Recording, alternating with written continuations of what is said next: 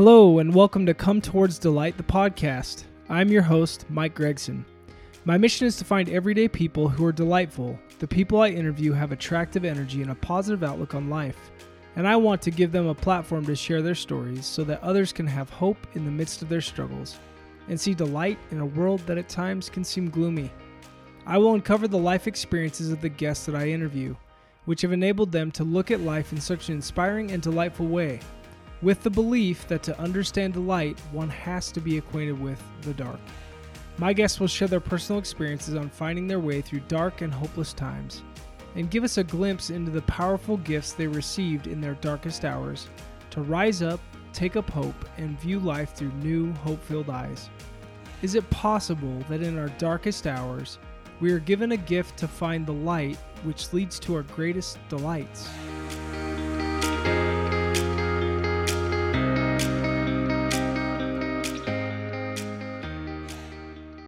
Hello, everybody, and welcome to another episode of Come Towards Delight, the podcast. I'm your host, Mike Gregson. Tonight's gonna be a fun one. I was telling Nate Hales, who is my guest tonight, that um, this may this may be like the first story that uh, that someone shares on my podcast that absolutely like one ups my story, and, and, it, and probably not in the right way, right? But like, I as I as I learned about you, Nate, and and I'll give you the details real quick uh, for the audience, but um, on Facebook Messenger, I got this message one day from um, a lady that uh, my wife and I used to go to church with in Provo uh, quite a few years ago. And she simply took this article and forwarded it to me, and she said, "Hey, you need to read this article. I think this guy would be an amazing guest on your show." And Lindsay Farr Harper is her name, and uh, her and her husband are, are so such cool people. So of course, when I saw it from her, I'm like, "Yeah, I'm gonna read this because you know I know who she is." And and um, anyway, I started reading your story, and uh, wow, what a story! And so a lot. I'll, I'll, give a little bit of background on this real quick. But first of all, um, Nate, you and your wife live up in Pleasant View, Utah. Yes. Which is up near Ogden, correct? Yep, just north of Ogden. Yeah. You drove a long way to come be here tonight. I appreciate that, my friend. Seriously. I was like, oh yeah, you're right up the street. No, no, no, man. This is all. This is almost Ogden. Pleasant, Pleasant Grove and Pleasant View are two different places. I yes. now know that tonight. um, and and Nate, you're an insurance broker and you and your life you, you and your life you and your wife mary linda you guys have three kids. You got 13 15 17 year olds two girls one boy and uh, you're just going after it for insurance as an insurance broker. Yeah. That's yeah. awesome. Um, you grew up as a member of the church of jesus christ of latter-day saints. Yes. You did end up serving a mission but wow there's quite the story before you left to go on a mission and that's that's gonna be fun to talk there was an intermission. Yeah little intermission bit. before the mission. Intermission lasts a long time sometimes. Nine years. Um, but I, i'll tell you um, I, am going to post this article that I read about you uh, when I post your podcast because I think okay. a lot of my guests would really be interested in reading that because it's beautifully written and it's a powerful story. And so you're going to hear it. Uh, you're going to hear it tonight um, with with Nate here from his own mouth, and you're going to enjoy this story, you guys. So hang in there. Just just just give it a listening ear. This is a powerful story, and um, Christ is is definitely a, a, big part of this story. So I'd say the main main character, wouldn't you? Oh yeah, yeah, yeah. yeah. So Nate, my friend, take it away so my life's really good right now. I have I married the prom queen for real. She was the prom queen of her high school. She's she's super beautiful. You'll see it when you read the story. You can go click the link, and she is. I, I people all the time uh, just comment on how beautiful she is, and she is. And this is my life is good, and it's not good on accident. It's good from a process. And I am not any more special than anybody else out there that might be listening to this. And I don't know where you are in your story or where you are in your life but if somebody sent this to you or you're listening to this, I imagine if you're an addict, you probably won't even get this far. So if you have and you're an addict, good job. The, you did. Uh, you did mention you did mention Beto's though, so there yeah, might be some Beto's, yeah, yeah. There's a reason that place is open all hours of the night. Put, put me on in the car and go to Beto's right now. Just take a drive That's here. right.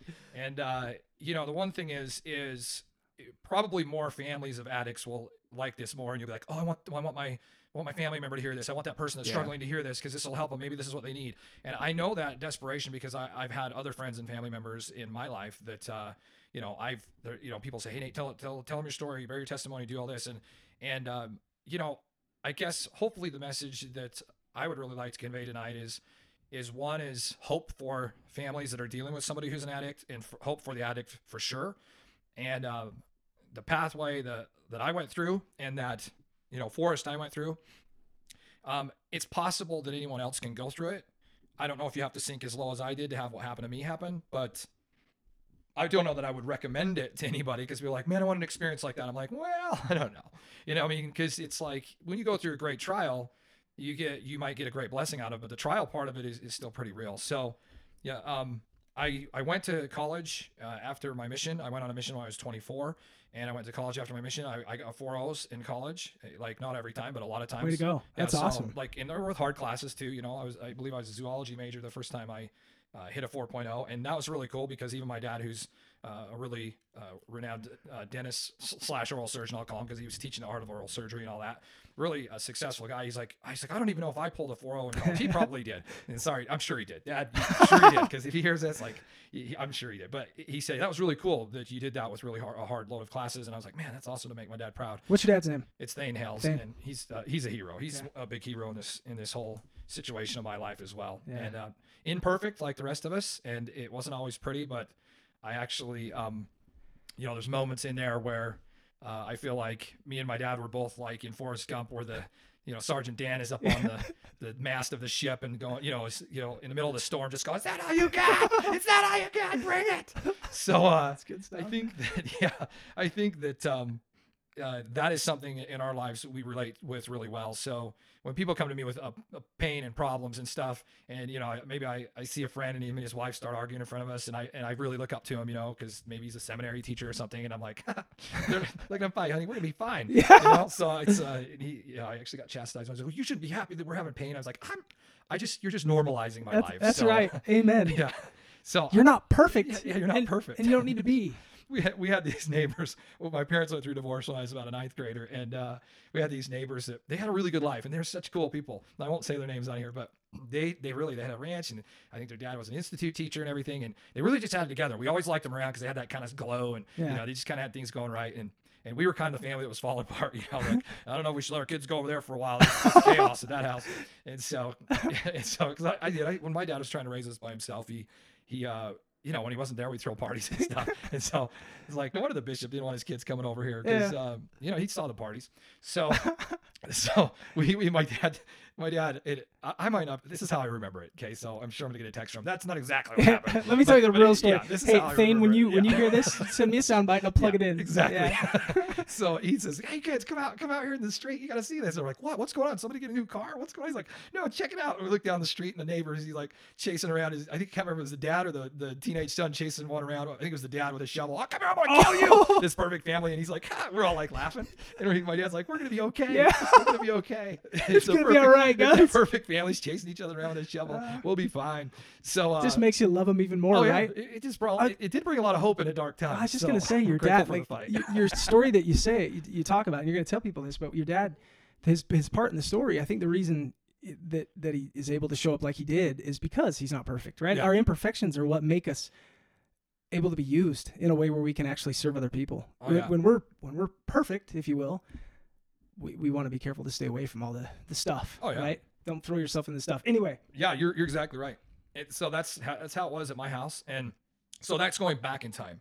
So about the ninth grade, um, they put me. Um, my grades started slipping because my parents are getting divorced, and I really just didn't care. I think I had a girlfriend. I'd stay at her house all night, whatever, because no one was really watching.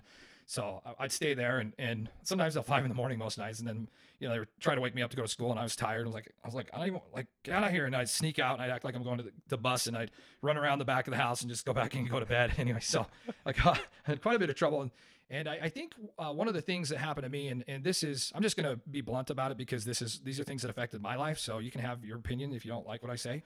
But uh, they put me on uh, some ADHD medication so that I would start getting better grades. Of course, it had nothing to do with nothing to do with I was staying at my girlfriend's house till five in the five at night or five in the morning, five a.m. Um, and that I didn't even care about school anymore. And so they just they put me on some Adderall or no, sorry, it was uh, Ritalin, and they and my grades did go up for a while. Like the second half of the year, they kind of went up, and then I, I did get kind of hooked on them, and so I really liked the the um, effect. amphetamine. Yeah. Yeah. So I was big into the amphetamines. And so as I see this kind of all these parents, they're going, oh, yeah, my kid, he just won't sit still. I'm like, well, it, might be a normal boy. Maybe there's some other factors, you know, but they'll just pump him full of Adderall and all this. And I'm like, this is not good because I don't know the stats on it, but I had a brother in law who, who he, he, a friend of his did a kind of a senior thesis on ADHD medications, amphetamines, methamphetamines. I, I'm not saying it's methamphetamines. But it's a step to it. It's the same stuff. Yeah, yeah. Like, like if t- you don't believe me and your kid's on Adderall, go, go take a whole bunch of them. Just take one. You'll clean the whole house. You'll be like, oh, this is America. I'm a limit. And you'll talk everybody's ear off. Suck their ear off. You, you'll clean places in your house you've never cleaned before, and you're like, "This is the most productive thing I've ever done." Well, I'll see you in three years and see how it's going. So the uh, so when you put amphetamines into a child, I've learned since that it actually wires their growing brains uh, towards. And yes, I'm probably going to get shot by a pharmaceutical company. Just kidding.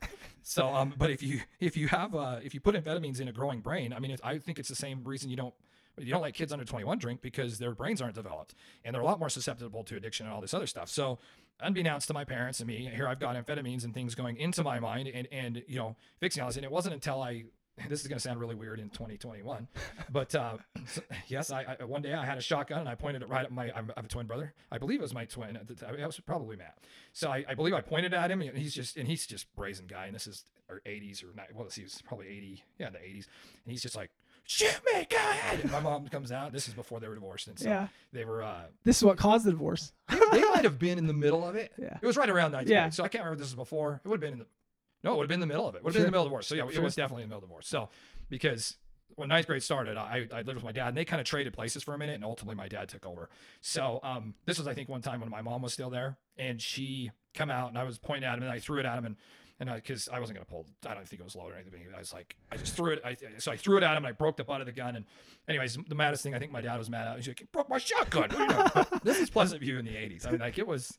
I mean, it's, it's country a little Oh, bit, you know. So people would go to school with, with guns in the back of their truck, gun racks back in then. You Still know? a tractor day to school, yeah, right? yeah, It's just like so. I mean, it's a little different now. I'd be like, oh my goodness, why you guys had guns? Like, yeah.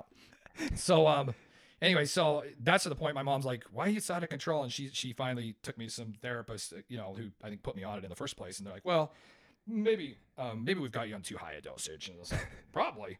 So uh, so anyway, so that I think was my first experience with kind of any kind of drugs in my life. Sure. And then kind of fast forward that into kind of a, a deterioration of my grades and a deterioration of my caring about pretty much what was going on because my dad was trying to do the best he could, but we just had a lot of freedom. Yeah. And so I threw some great parties. I got really into like uh, d- trying to date the cutest girls I could see and everything like that. So I was just like, um, you know, I thought that was kind of the way. If I get a pretty girl like me and she can make me feel better, it was that was great. So kind of became your identity, huh? yeah, I, Yeah. I had a lot of women problems back in the day. So, which just turned out to be really good for my 15 year old boy because I was like, Dad, give me some dating tips. Like, actually, I can actually do that. Yeah. So, uh, so by the time I think when I was a, a junior in high school, I was going to go out with this girl, and I was like, I'd already drank somewhat, and I, I was like, I was like, I'm so nervous. I like, 'cause she was a warriorette or something. And I was just like, I need to, She said, maybe I'll have a drink or something. I was like, I can't go there, smell like alcohol. And we, you know, I'm not going to mention drugs by name Sure. on here, but it was like, so, anyways, I found some other drugs that I took, you know, um, but uh, let's just say that it was opiates. Okay. Okay. So just had the most amazing night of my life. It was like I was at this hot girl. We were dancing till Depeche Mode, which doesn't make any sense to anybody that, unless they're my age. And so it was like this awesome night. And, and even the girl I was with was like, man, it's like a, I'm like in a dream or something. It's just, and it was just like, it was just, it was a great night. But it, it hooked me into a life of wanting to chase that high Yep. because I, I didn't know I was doing this at the time, but I was just releasing, uh, you know, huge amounts of dopamine. And so I, I'm having these dopamine spikes that are just going through the ceiling. And already I'm set up to be predisposed, predisposed to addiction, probably because of the amphetamines, the meth amphetamines. Okay. I'm, it's the same thing. Like, I don't care if it's got one extra molecule, just look up on Wikipedia. It's uh, amphetamines are amphetamines, opiates are opiates, whether they're coming in painkillers or if they're coming in heroin. That's right. It's an opiate. Yep. Like alcohol, guess what is alcohol? Whether it's in a beer or what's in vodka or Everclear or tequila. It's just a different flavors, different potencies. It's still all alcohol. You go to liquor store, it's all alcohol. Yep. That's the active ingredient. Yep. Opiates, it's it's just the uh, um it's uh, uh, it's opiates. The active ingredient in it is going to be pretty similar to heroin versus you know pain pills and the diff- different opiates you've got out there. They're kind of in the same category. So I go in and I'm I'm uh I- I just I that's uh, once I tried opiates I was like oh this is it, Your you know. thing. That's It's my thing. thing. Yeah. So you know, it's uh, and this why people get hooked on heroin and things. It's it's because it feels really good because you're spiking your dopamine like to abnormal levels. And I I always to, if you haven't done it, um, you kind of do when you go down a roller coaster, or you you know, or you have um, I don't know if you ever hold uh, the person you love's hand for the first time. You're like, oh, this is awesome.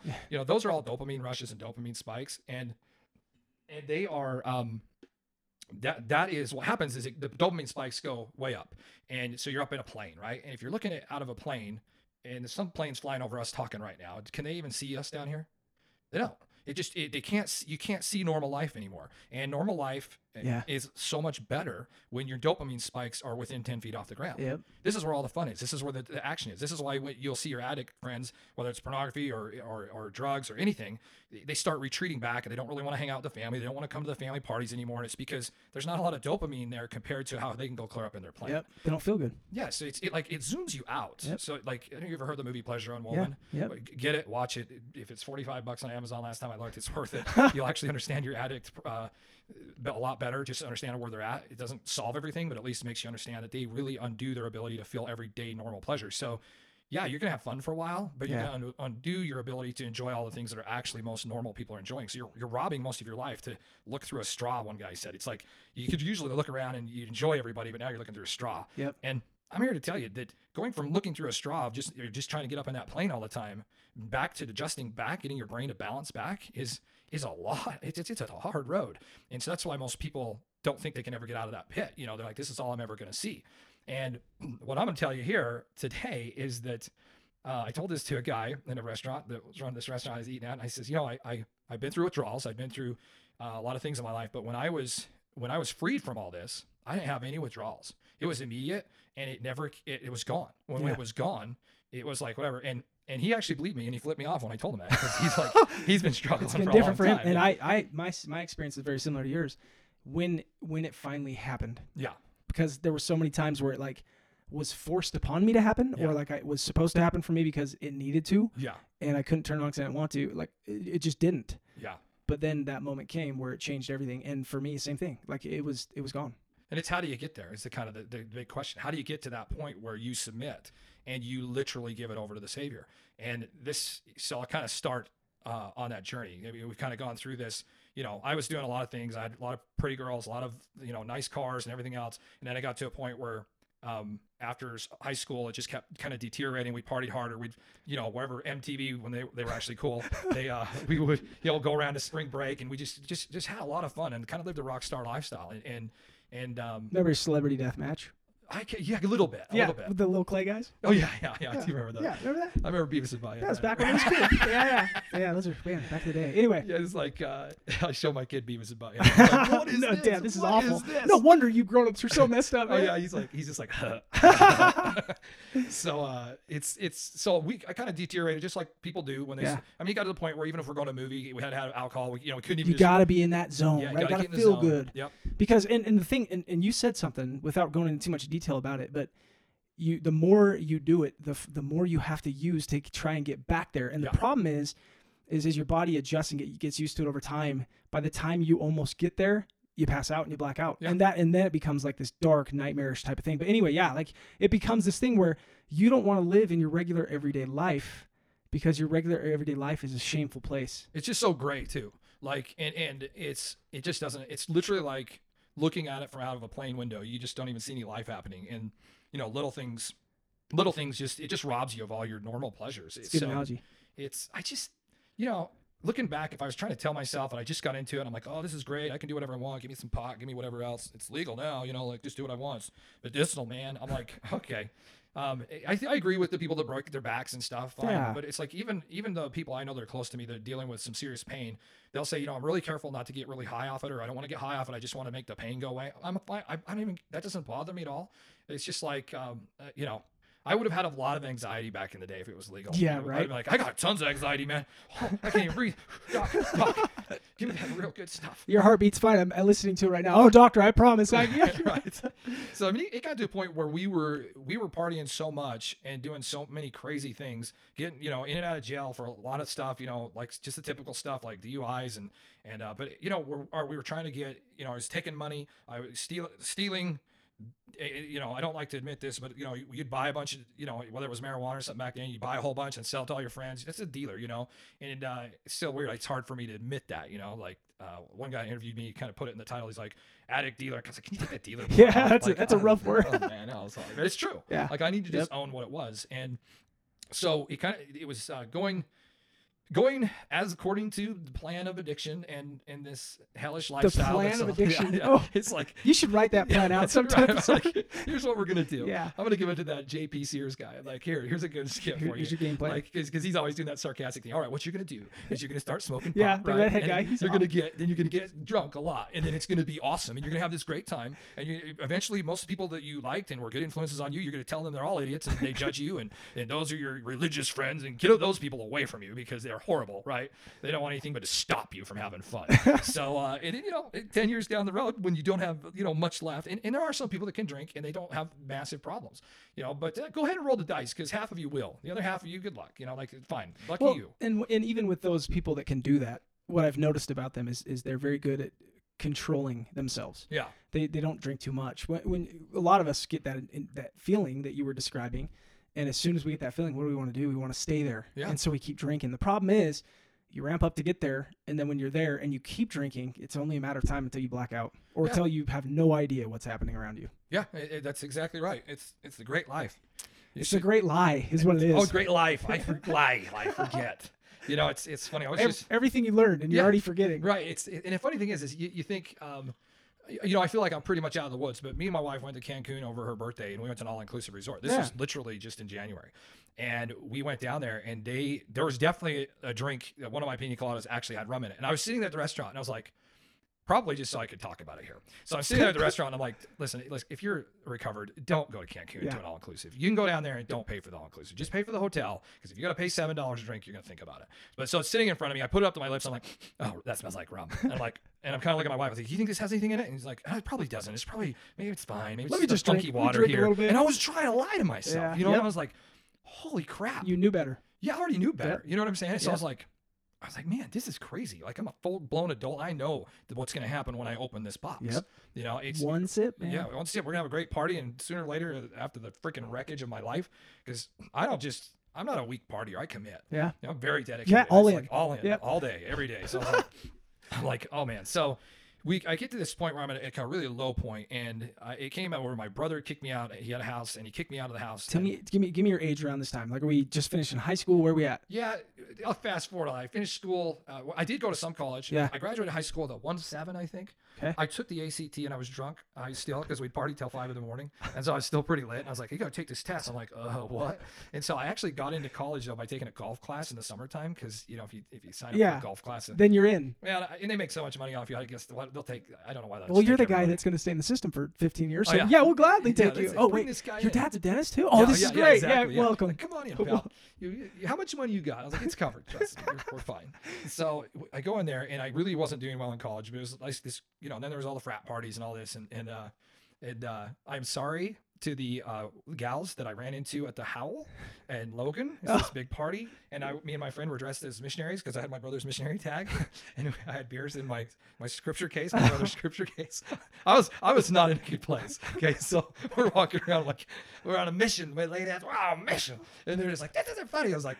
Luckily, there was somebody dressed up like a priest and a nun, and so I was like, "Hey, isn't that kind of sacrilege?" Like, because I was not religious, I was completely atheist. I thought everybody believed in God was like they believed in Santa Claus. Hey, look at them, and then you hurry and run away. Yeah, I'm like, before you freaking slap my face, I'm like, what about the you- that guy, the nun and the priest, and they're over there kissing? I was like, "Eh, just come on, you, you know. Anyways, I don't think that's okay. I think it's very disrespectful for both. But I, you know, at the time. To, to give you an idea of where we were at mentally, Yeah. we just didn't really. You know, we were drunk and high all the time. I don't even think I was trying to be disrespectful. To me, I was like, "This is gonna be funny." Yeah. You know, because missionaries, Yeah. what are they doing at this party, and why are they got beers in their Yeah. hands? You know, well, and like- most kids there are missionaries or yeah, returned and so right? so some people did laugh, I, I think, but I don't remember most of it. But I do remember the, the girl that was gonna kill me, and I think good for her for standing up for not disrespecting people's beliefs because that that was not okay for Yeah. me. But the, so um, then we, you know, just kind of it. The fun kind of started running out, and we tried to get back that fun, and we just life got more gray and more Yeah. miserable.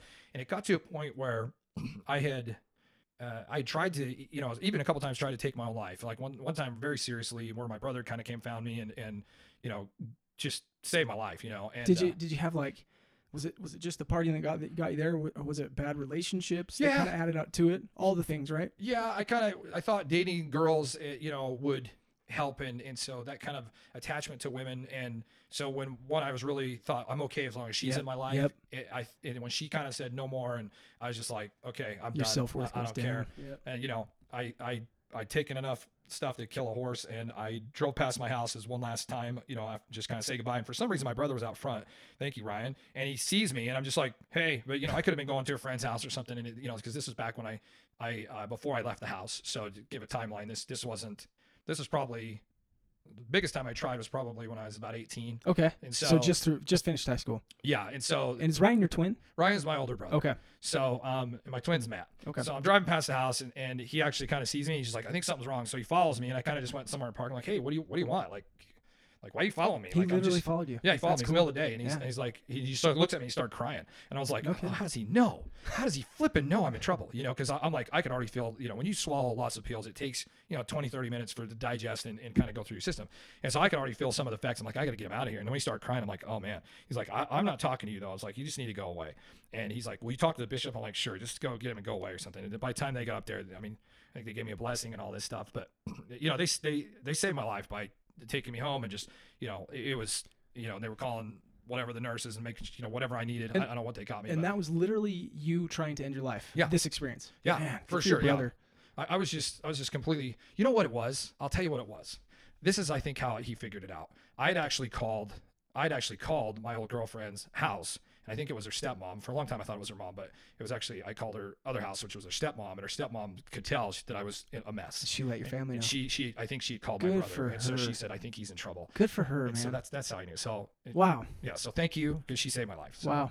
Um, so that was one time, Yeah. and then uh, a couple other times I did try to OD. You know, probably when I was 21 or 22, just trying to just do yourself in until you're done. yeah, you would just wake up and I guess I'm still here. You know, so I uh, Well, thank goodness, because man, what a powerful story. Because because as you keep going, I mean, there is, it gets it gets a lot darker for you. Well, yeah, you're kind of in that dark moment without going into too much detail, but but it's pretty powerful what happens to you. Yeah, it was like a uh, kind of a hamster wheel of of trying to dopamine spike and and then just try to get my life back together. And you know, I said, my son's like, "How do you know how to do everything?" My wife will ask me, "You know everything?" I said, "Well, I, I worked everywhere for two weeks, so that's you know." That's right. My, my story too. When you when you become when you're an addict, you literally bounce around, and the, it's not because you have to all the time. Right. It's because in the back of your mind, you're like, I'm gonna get caught. They're gonna know. They're gonna find out. Like you just you bounce around. It's Mine was waiting for the paycheck, and as soon as I get the paycheck, I disappear gone. for a yeah, and, and I think in hindsight though, I think subconsciously you feel like I can only last for so long if I'm doing what I'm doing before they find out, right? So you kind of you kind of are always on the move a little bit in some way. It's very strange. yeah, my mine was just I, like yeah, it was kind of like that. Cause it was just like, you know, if I could get my hands on the teal money, Yeah. I'd stay longer. Yeah, yeah. So tell me this, why, before we really go in further into your story, tell me how you. It sounds like it sounds like you guys spent a lot of money on, on the things that you're using. yeah, yeah. How did you afford that?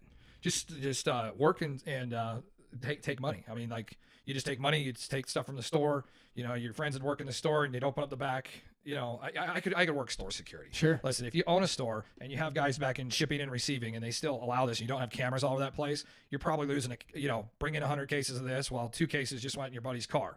You know, that's just what happened. And so we we always had, you know, we always had a supply, and we we stash it somewhere. You know, I, I've. Uh, you know, I gotta be careful what I say, but I guess it's been 20 years. So, but I mean, we had what we got. We found a place uh, that brewed a lot of alcohol, so we we took it upon ourselves to relieve them of you know like 30 kegs of it, and so stashed it up in the mountain. They're not gonna know what to do. It's gonna expire, right? It's gonna gotta- expire. Yeah, it's gonna. yeah, like they, I'm just storing it.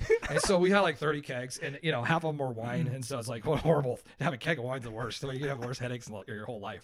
So I was like, but you know, free alcohols, and so just this kind of crap that we were just we would literally just you know I never robbed anybody with a gun or anything, but if we if we could go in and we were working somewhere and could take something without anybody knowing, you just take it. Uh, you know, I, in the story it shows how I, you know I took uh, large sums. I was on my dad's payroll for a while. I'd write checks and then and uh, just to myself and you know and his accountant's the one who who actually uh, said, "Hey, you're missing like 35 grand here," Yeah. you know, and I was like, and, and where did it go? And and uh, so It's a lot of money. yeah. So fast forward to when I was about 23 years old, and I was staying at my brother's house at the time, and um, my little brother had called me, and and he had said, "You're you're in trouble. Dad found out you've taken money. I just heard him on the phone. He's he's on his way out there." And I'm like, "Well, I don't want to go to prison because I knew I'd taken so much money. I was like, I knew when it the the axe fell, it was coming hard. So I had a plan to like go to Mexico or something. I'd been there a couple times. And I was like, I'm just gonna leave the country and live as long as I can.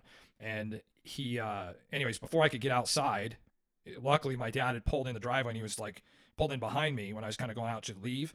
And I was just, I start crying. I said, I can't, I can't, I'm sorry. Like this wasn't personal. I don't, I, I don't know how to tell you I'm sorry.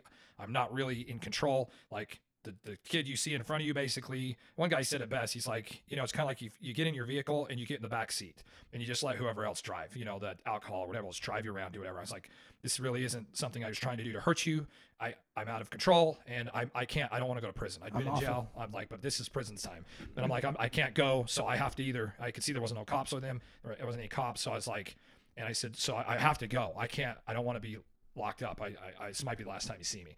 And he's literally stopped me and he's like, you, you know, he just, no, we're going to work this out. We're going to work this out. You need to come home. And, and, uh, just basically, and I was like, I don't think I can. I've tried. I've been locked up. I've been court ordered rehab. I've been, I just, I keep going back and I, I just, you know, but somehow I was just like, okay. And so he actually, um, you know, I'm sure there's some steps missing here, but I ended up back at his house like the prodigal son. And, um, uh, which was another really cool experience. But um, I didn't move home right back then. But eventually, I I did go back home, and my dad took me back in when I didn't have anything, and like I'm sure many families have done for their addicted children. And sometimes that's not the best move because you might be enabling them. So I think he made a judgment call spiritually and I wasn't perfect. I I moved back in. He's like, "Hey, you're gonna stay clean while you're here. That's the rules, and you gotta you gotta start reading the scriptures with me. You gotta have a scripture study with me." And you know, I, I think I was going. He's it was just some house rules like read the scriptures with him and um um you know say a family prayer and then I, I maybe go to church. I, I I think I think we were Sure. so we I was in that situation for a little bit and and I still was you know I I dried out for a little bit and then I relapsed and uh, just kind of just using again. And then it was like a Tuesday night. I was I was going out to the uh, I was trying to go to Salt Lake or something to go to a bar or club because I was just going nuts. And so I went down to my buddy's house and I, I said, bro, let's go. Let's go to Salt Lake. You know, like let's just get wasted. I need to get out of the house. And he's like, no, I got these missionaries coming over. And, you know, I know he likes smoking pot and stuff. So I was like, come on, bro, leave the kids alone. You know, like leave them alone. Like they're not hurting anybody. They want to believe in Santa Claus. Let them believe in Santa Claus. You know, that's fine. And he said, uh, he's like, you can get the F out of here or, or, or, you know, I'm gonna talk to him. I set up an appointment. I'm gonna talk to him. I'm like, you're just like into Buddhism before. Like, what are you going back into? So like, he was Mormonism?" serious. He was dead serious. Yeah, guy, guy saved my life. Yeah. I, I, I, uh, I was telling, I, I met his kids later on. I was like, yeah, your dad's a hero to me. He still is. Um, so he, That's he, cool. he just basically just screw you, man. Like, you just stick around and go by yourself, you loser. So I was like, all right, I'll sit here. So I sat there and they, they ended up giving a first discussion, which I learned later. It's just like, because when I went on a mission, I was like, oh, Yeah. this is the lesson Yeah. you taught me. You know, I was like, but when the kid was teaching the lesson, I was kind of sitting back in the chair, just relaxed and kicked back. And I, I wasn't, Engaged. yeah, I wasn't engaged at all. And I was kind of listening to him. I was like, okay. And, and, uh, anyways, I just, he said something and, and he started talking to me, this kid from Delaware. And, uh, I've not been able to find him either, but he, uh, he started talking to me and he says, he just said, you know what, you feel that, and he identified the spirit. He's like, that's the spirit. He's like, man, like you're you're gonna change. Like, and I, and I, like it was kind of this conversation we were having. It wasn't full on first discussion. He's, he's like, well, what about this? What about this? I started asking him questions, and he could see that something in me. I was like, it's like, man, I, I'm on hope though. You don't understand. Yeah. But it's like, and the Grinch when his heart first beats, and he's like, I'm feeling, I'm feeling. I'm like, what is this? He's like, and, and my brother's been on missions, so I wasn't like, and my dad was in the tabernacle choir when he was younger. No kidding. You know, so it was like I, I'd been around the church a lot, so I was like, this missionary is just like talking to me, and the spirit's just like pounding me. Just and I'm like, so what is this? I'm like, am I high already? Like, what is going on? And he literally stands up. He's like, you feel that? I was like, yeah. He's like, because like, what? I did. I felt it. It wasn't that he was just this kid wasn't like an evangelist. Yep. You know, he was Yep. just this calm kid. But he actually went evangelist on it for me for. He's like, it's so strong, it's so strong. I can feel it. You're you're gonna change. You're gonna do you're gonna do these great things. And I can feel it. He's like, it's so powerful right now. And he's like, whoa. And he's like, literally, that's how this woohoo. And he's like, his companions looking at him like, This wow, is I've never great." seen this before. and I'm like, and I'm going, and I'm like, wait, whoa. I liked what they were doing so much, and they filled me with so much light.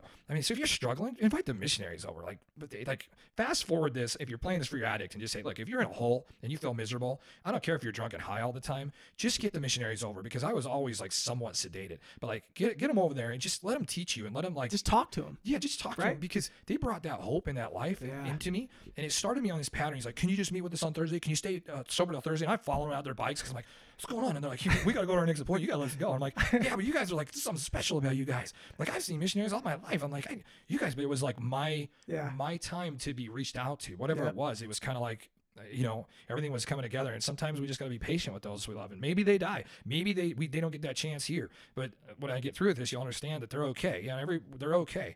And so, um and if, if you get to you get to have this light in your life it's not a have to you don't have to go to church you don't have to meet with the missionaries it's a freaking privilege you get to be there you get to be sober you get to be freed from Yes. enslavement of drugs and alcohol and, and porn you, you get to be free from it and you can be Yes. I, I remember like because I smoked too back in the day. You know, it was this thing before vaping. It was just like vaping, but you know, it's a cigarette thing. It's, it's, it's like your grandparents used to do it. So you had a you, you have a back. You know, so I just remember thinking someone's like, yeah, when you when you're freed from this stuff, you don't even want to do it. And I was like, I don't even understand what that means. You mean I'm don't never gonna want to drink again? I'm never gonna even have a desire to. It's pretty freaking easy to be sober when you don't want to do it. Like you're just like that doesn't make any sense. Yeah. Why would I do that? Yeah. Like yeah, put your hand on the hot stove. Yeah, I'm good. Yeah, have a drink. No, don't think so. Not even tempted. Like Yeah. it's not even like some people say I just get thirsty and I feel bad for them because I'm like I think there's a way to get free from this. I'm not special, but I, I definitely There is. you know went into that. So so we're there and I started meeting with these missionaries all the time and I started like you know church. I was going to church and they challenged me to pray and I was like I'm always high. I'm always high. Like I don't want to be disrespectful just in case there is a God. You know what I'm saying? Because like I'm not completely sure, but I'm pretty sure I've yelled at the heavens enough to know that I'd probably struck down by now. so I'm like I'm like going, okay. So if they're, uh, I'll try to stay sober till Thursday. And I didn't make it. I didn't. But uh, I was at the meeting still, Yeah. and I was not too bad, too sedated. I was like, okay, I'm gonna try to be in a good spot for him. And uh, and then you know I think I went out and used again right after. But I I, I she said just pick up the scriptures, just read one, you know, read it, read just a little bit. Even if you're high or sedated, that's when you think about it. It's not blasphemous to pick it up and just open it and be like, okay, Lord, because addicts after they've had their dopamine spiking it's the only time you can kind of think clearly because you're not so panicked to eat the food because it's like try starving yourself for three days man about a week. And then that's what addicts feel like. They, they're like i need the freaking food just get the food and then we can talk okay? And so you kind of get that. And so i did. I started picking up the scriptures and that was weird because i could kind of focus in on them and all this kind of weird stuff started happening where it just it felt good and it felt like something but and i got kind of torn you know, sometimes I'd pop pills before because I like pills, you know. So I'd pop pills before I'd walk into uh, like my dad say, "Let's go to sacrament meeting or whatever," which is you know, if you're not LDS, this is it's just like church main congregation meeting, not Sunday school. So he's like, "Let's just go to the main meeting and whatever." So I could It's like pop, mass. Yeah, like right. Where you go mass, take your yeah. sacrament. Yeah. yeah, so you go in and you're like, uh, I'm like, okay, I'll sit here. And I remember one time this girl singing a song called "I'm a Child of God," and she says, and I, you know, it's just cute little, probably eight year old girl singing. I was like, I'm, and I just started crying. I just walked out because I knew I was just, you know, the pills were about kicking in. I'm like, this is how pathetic I am. I'm sitting in a church and I'm, I'm gonna go outside and, you know, either puke or something because you know I, ju- I just you know because you know before the meeting's over I'm gonna be you know dopamine up and high and, and this how it's a pathetic situation you know it's uh you know, when I'm running out of money, you're like, you know, I remember one time I was walking to the store because I lost my car and everything. So I was walking to the store to go steal whatever I could to get more pills. And I was like, on my way to the store, just going, I'm so out of control. And I thought of no, no diss to, to any certain lyrics of a song, but I, I just listened, just probably listened to the song Master of Puppets. And I was like, this, this to me means something. This is different because it's like, I, for me, it was like I was a puppet and, and the addiction was pulling my strings and I couldn't stop me from, I couldn't stop myself, even crying, just going, I'm, I can't even stop myself from walking. That's just so bad. And that's when you just want to take a gun and just get it over with. And that and that goes back to what you said earlier about freedom. Yeah, you're not Like- not free. No. No, and you can either be free or you can be bound, Yeah. and it's it's very real. It's very true. You're bound. You- You're like a puppet. Yeah, So, you know, when I watch Pirates of the Caribbean, he's like, hello, puppet. I'm like, yeah, I was there. I've been a puppet. yeah, a freaking, you know, not even a real boy anymore, you know. So it was like, you know, so that's, you know, I, that's the situation I was in, and this is when you want to just end it because you're like, I can't even stop this body from just going to steal to go get more drugs, and I didn't even care about food, you know, Yeah. like you're just like, Yep. just give me the drugs, and you then don't want to ruin the high. Yeah, and so it's like I'm just like, you know, um, but then you know, so this is kind of all mixed in that time frame. So You're not- kind of being torn at this point. Like, yeah, it was ripping like me in y- half. your heart's kind of there's a desire to change there, Mhm. and and there's the addiction. There's this this evil thing of where it's got the grip on you, and and and you've allowed that to happen. Of course, it's by choice. But man, like you're starting to get some light. You're starting to see some hope. Your dad comes and like pulls you. I I mean, he, he basically rescues you Yeah. again, right? Yeah. And gives you a chance. There's hope there. But still, yeah. I couldn't stop. Yeah, no, right? So so there's got to be there's got to be that miracle, if you will. Yeah. Like that's got to change that for you because if not, it's chaos. Yeah. And you can only handle that for so long. Yeah, and I, I compare it to like um, going to the gym a little bit because in the in the midst of meeting with these missionaries and with my dad, I I was starting to pray each day, you know, even just a little bit, just like just listening to him pray or something, and then the missionaries challenged me to pray, and it's like okay, I'll pray. I'm like I don't know if anybody's there, but uh, if you're there. Well, help, you know. so you know, I, I don't know. I was like, I'm, I'm trying. I feel like this. These guys are it's got this energy about them that's like they kind of glow. You know, it's like it's weird. If you're in a dark cave, it's like I can still see it sometimes. Somebody be talking during sacrament meeting. I'm like, and my daughter, she can see it sometimes. She'll like, she'll bump me. She's like, do you see them glowing? I'm like, yeah, they're glowing. I was like, it's weird. And I'll move my head around. I'm like, oh, it's like they got an aura around. I'm like, somebody get a camera. You know, like we gotta take this on, on the TV. You know, like somebody's gonna believe me. This is real. That's real. I'm like, go over and touch it. You know, like we're gonna interrupt their talk. Uh. So I'm like, and, but I knew that these missionaries, especially this one particular one, just for me, it was just like you just glow. And Yeah. I was like, like almost like you'd see it. I was like, man, what am I taking? You know, There's a connection there. there's a connection. So, so all this is happening in, in this whirlwind, and and then so now I- I've moved back into my dad's house, still using, and once in a while I borrow his car, trying to go to Salt Lake or whatever like that, and then I was meeting with the missionaries, and so I got in this pattern of going to church and praying and and reading, and I, I compare it to working out is like you know maybe doing a, a push up and a pull up and a sit up a day, you know, so it was like um, I would probably say maybe the pull up was like standing up on a ladder and maybe just kind of pulling myself up because I didn't have the strength to do anything more. But it was really just about um, probably minimal. It was a lot of effort for me, Yeah. but very minimal. Like even if it was a, a sentence out of the scripture, you know what I'm saying? That's that's where you start. So, and I don't think there's a quota. You know, I've never Yeah. felt like there's a quota. Listen, you can't go you can't go do bench press and put up a hundred you know hundred bench presses in a row without getting to that point. Yeah. Right. So like yeah, one sentence that's fine. Yeah. You're starting. Yeah, that's like yeah, putting up the bar while your buddy's helping you. you know? That's So- right. And so what? You'll so do it again tomorrow, and maybe yeah. you'll put up a little more weight. Right. Yeah, and so that, that was just like that was kind of all going down at the same time. And then once in a while, people would just stop. I'd be out front or something. I remember my neighbor, uh, Sister Bischoff's, what we called her, and she's she just such a sweet lady. She's like, I remember she just like I'm standing out front. And I think I was going to go get some more drugs or something, but I was trying. You know, I was desperately trying still. But I was like, and she sees me, and says, "Hey, keep going. You're on a good path. I just want to tell you, keep going." That's awesome. And I was like, then she just kind of walked away. And I was like, she was kind of glowing when she said it. I was like, what was that? You know, was like, that made me feel good. That was nice. Yeah, that was nice. She's like, you're, you're doing good. Just keep going. Yeah. And I was like, you know, I was I already thought it kind of like she was like a little angel. So I like I, I think later on I was like, is she, is Sister Bishop's fine, right? She's not dead, is she? Because I think I just saw an angel. But no, she was fine. She just she just was kind of in Yeah. tune. She just knew to Yep. come up and give me that positive encouragement, which I think is so important for um, you know, people ask me, what, do- what I got a neighbor that's do- doing drugs. He's, you know, hiring women of the night now. And he was going to church like four months ago. And he's like crazy. I don't know. He's, he's lost his mind. And I'm like, you know, what do I say to him? And I told this to a friend the other day. I said, you know, probably like Sister Bischoff, Bischoff did for me.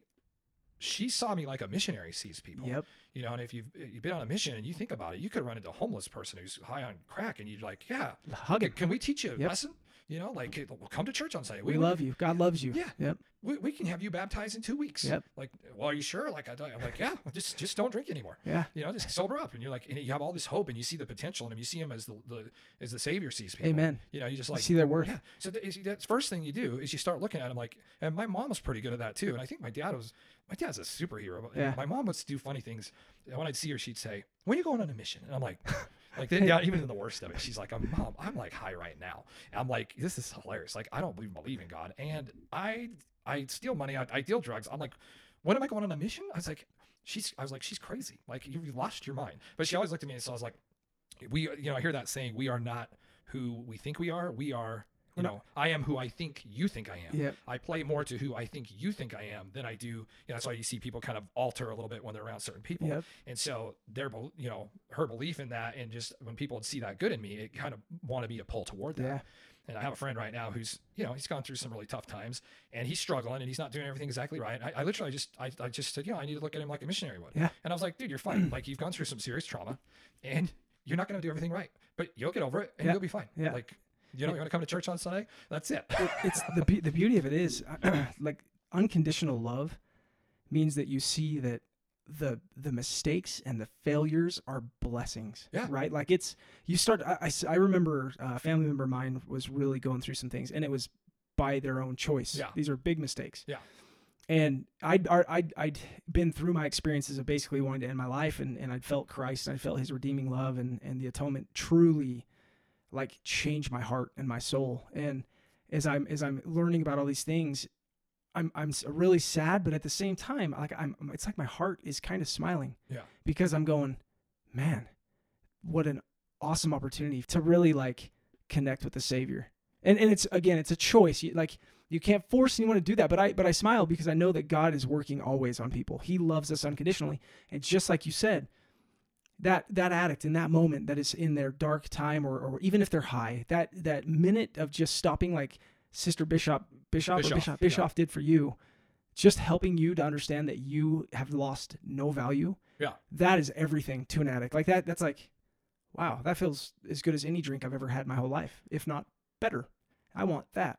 Well, that's like that missionary that kind of set me on a path. He doesn't even know that I've sobered up. He pro- like he probably doesn't even know what came of me. I tried to reach out to him, but I just never got a hold of him. So if you were ever in the Ogden Riverdale mission and you taught somebody back, I believe it'd be 98 ish. And you were yelling at him like an evangelist. Yeah, Yeah, yeah, yeah, like, you got it. That's And awesome. I think he's from Delaware, and uh, yeah, so he it's it's kind of that that thing. When Hey audience, we need to we need to find this guy. We need Seriously, find- we yeah. need to find this guy. So like, if you know anybody that served in Utah around that time, let's let's find this guy Yeah, for real. And he was more of an introverted guy. So like, uh, yeah. So he was, but, but so he, he, but he wasn't introverted when he was teaching me, and he changed my life. So Well, when the spirit when the spirit's in your heart, man, you, most people aren't introverted at that point. yeah, and he and I he would remember me because I followed him out to his bike and let, let him go to his appointment.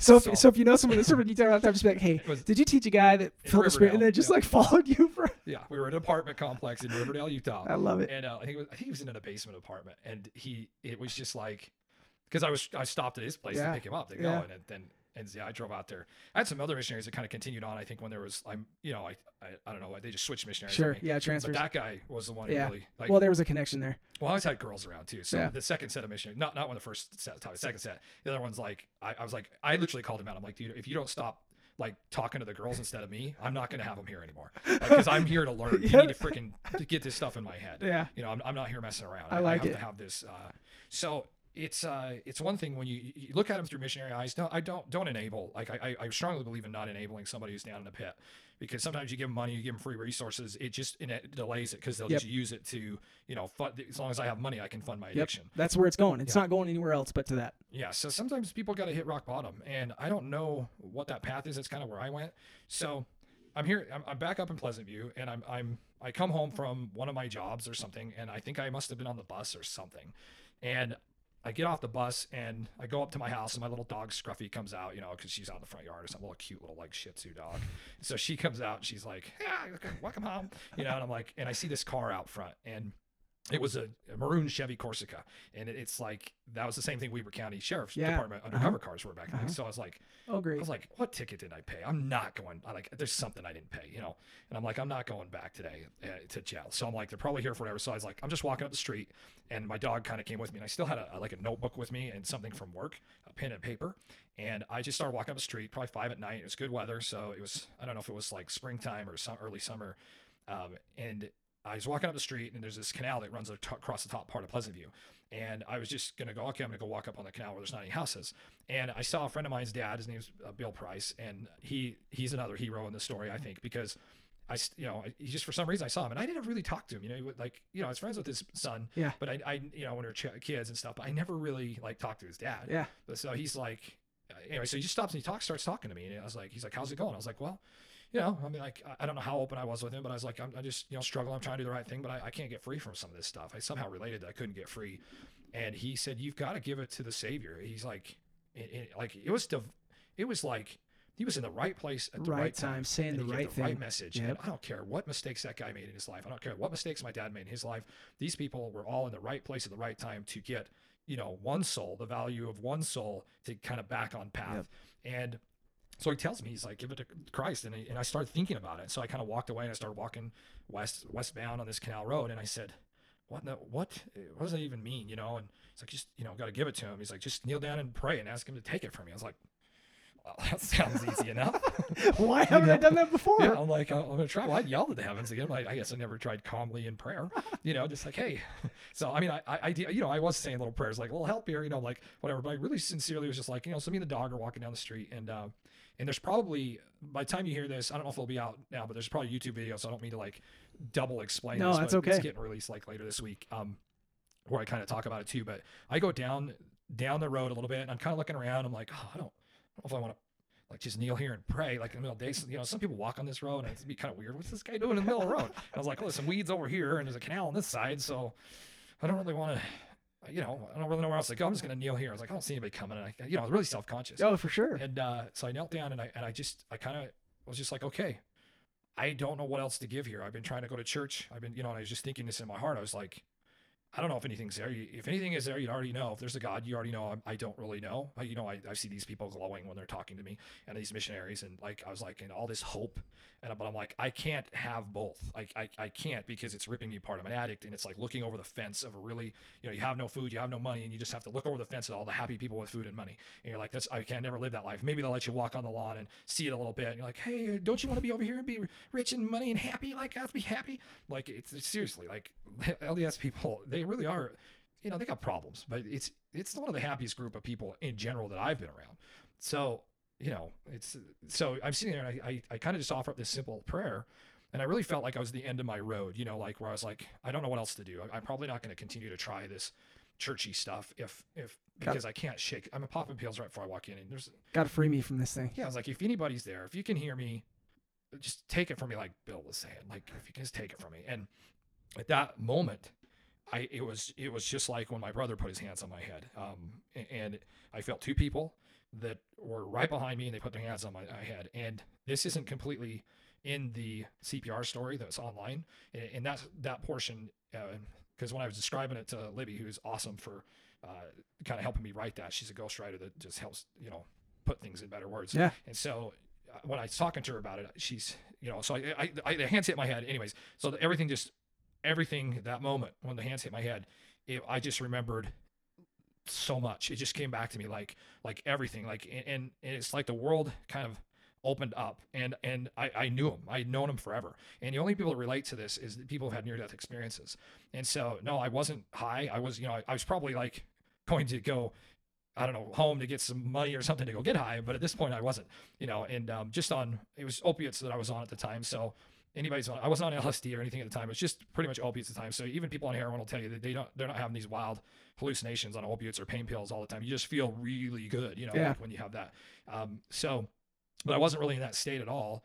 Um, but so basically, they were just right there, and I knew them. It was like if your favorite hero, brother, somebody you knew from your childhood, like a, you know your parent or something, that was just all of a sudden there. And and I know this might sound like an alien abduction to people that are not religious, but I don't really care. Like you can think what you want to think. And when I hear people that say they've been abducted by aliens and they actually talk like this, I'm like, that's kind of convincing. That's weird though. How could they have alien abductions when I, I didn't see it that way? I don't see the aliens like that. So what it was, it was just home. So when it kind of opened up, and even with your eyes closed, you can see. Yep. And so when I was telling Libby this in the story, it says I didn't see anybody, but that's not accurate because I could. See, I think it was just kind of the way I was probably trying to interpret it. She's like, "Well, do you see him?" Like, yeah, but you can see with your eyes closed too. And then I open my eyes too. like a spiritual like- thing, it's like it's like I would like I call it spiritual is a good word, but I think even in a in a physical way, physical Yeah. form. Yeah. yeah, it's almost like um, Yep. it's almost like uh, putting on a VR headset and you can kind of see the room around you still, but it's like it's kind of different. Yep. But all I can tell you is I was home and I knew him, and I was like, and I was like, oh my goodness. And going back to the suicide, it it was that that you know, I, I thought to myself, it's just all this rush of information and feelings. It was like it was like kind of like if you're like I said in the other thing, when you you in a video game, you know, picture your favorite first person shooter, Call of Duty or something. If you're playing Call of Duty and you actually believe you're that dude in Call of Duty, and then all of a sudden, you know, maybe it's hooked to your brain somehow to where you actually, when your buddy gets shot, you're like, oh no, I've done it since we were kids. We joined the military together. you know, and you're just traumatized. You know what I'm saying? Then all of a sudden, it's like somebody pulls off and you're back at your house, and you're like, oh, I'm so glad. Oh my goodness. Okay, I got. He's okay. He's- Yeah. yeah, he's okay. And I, I, I, I knew that uh, everything was going to be okay. I knew every. We, it felt like every, we were all going to be okay. You know, and I, I, uh, and really, that's thanks to my friend River, who's no longer with us. She actually said this as well that we're all going to be okay. And I don't mean that in a way like go eat, drink, and be married, do whatever the freaking No. want. It's like it's in a way of going okay. Um, if you're you're not okay, i- you're not okay here.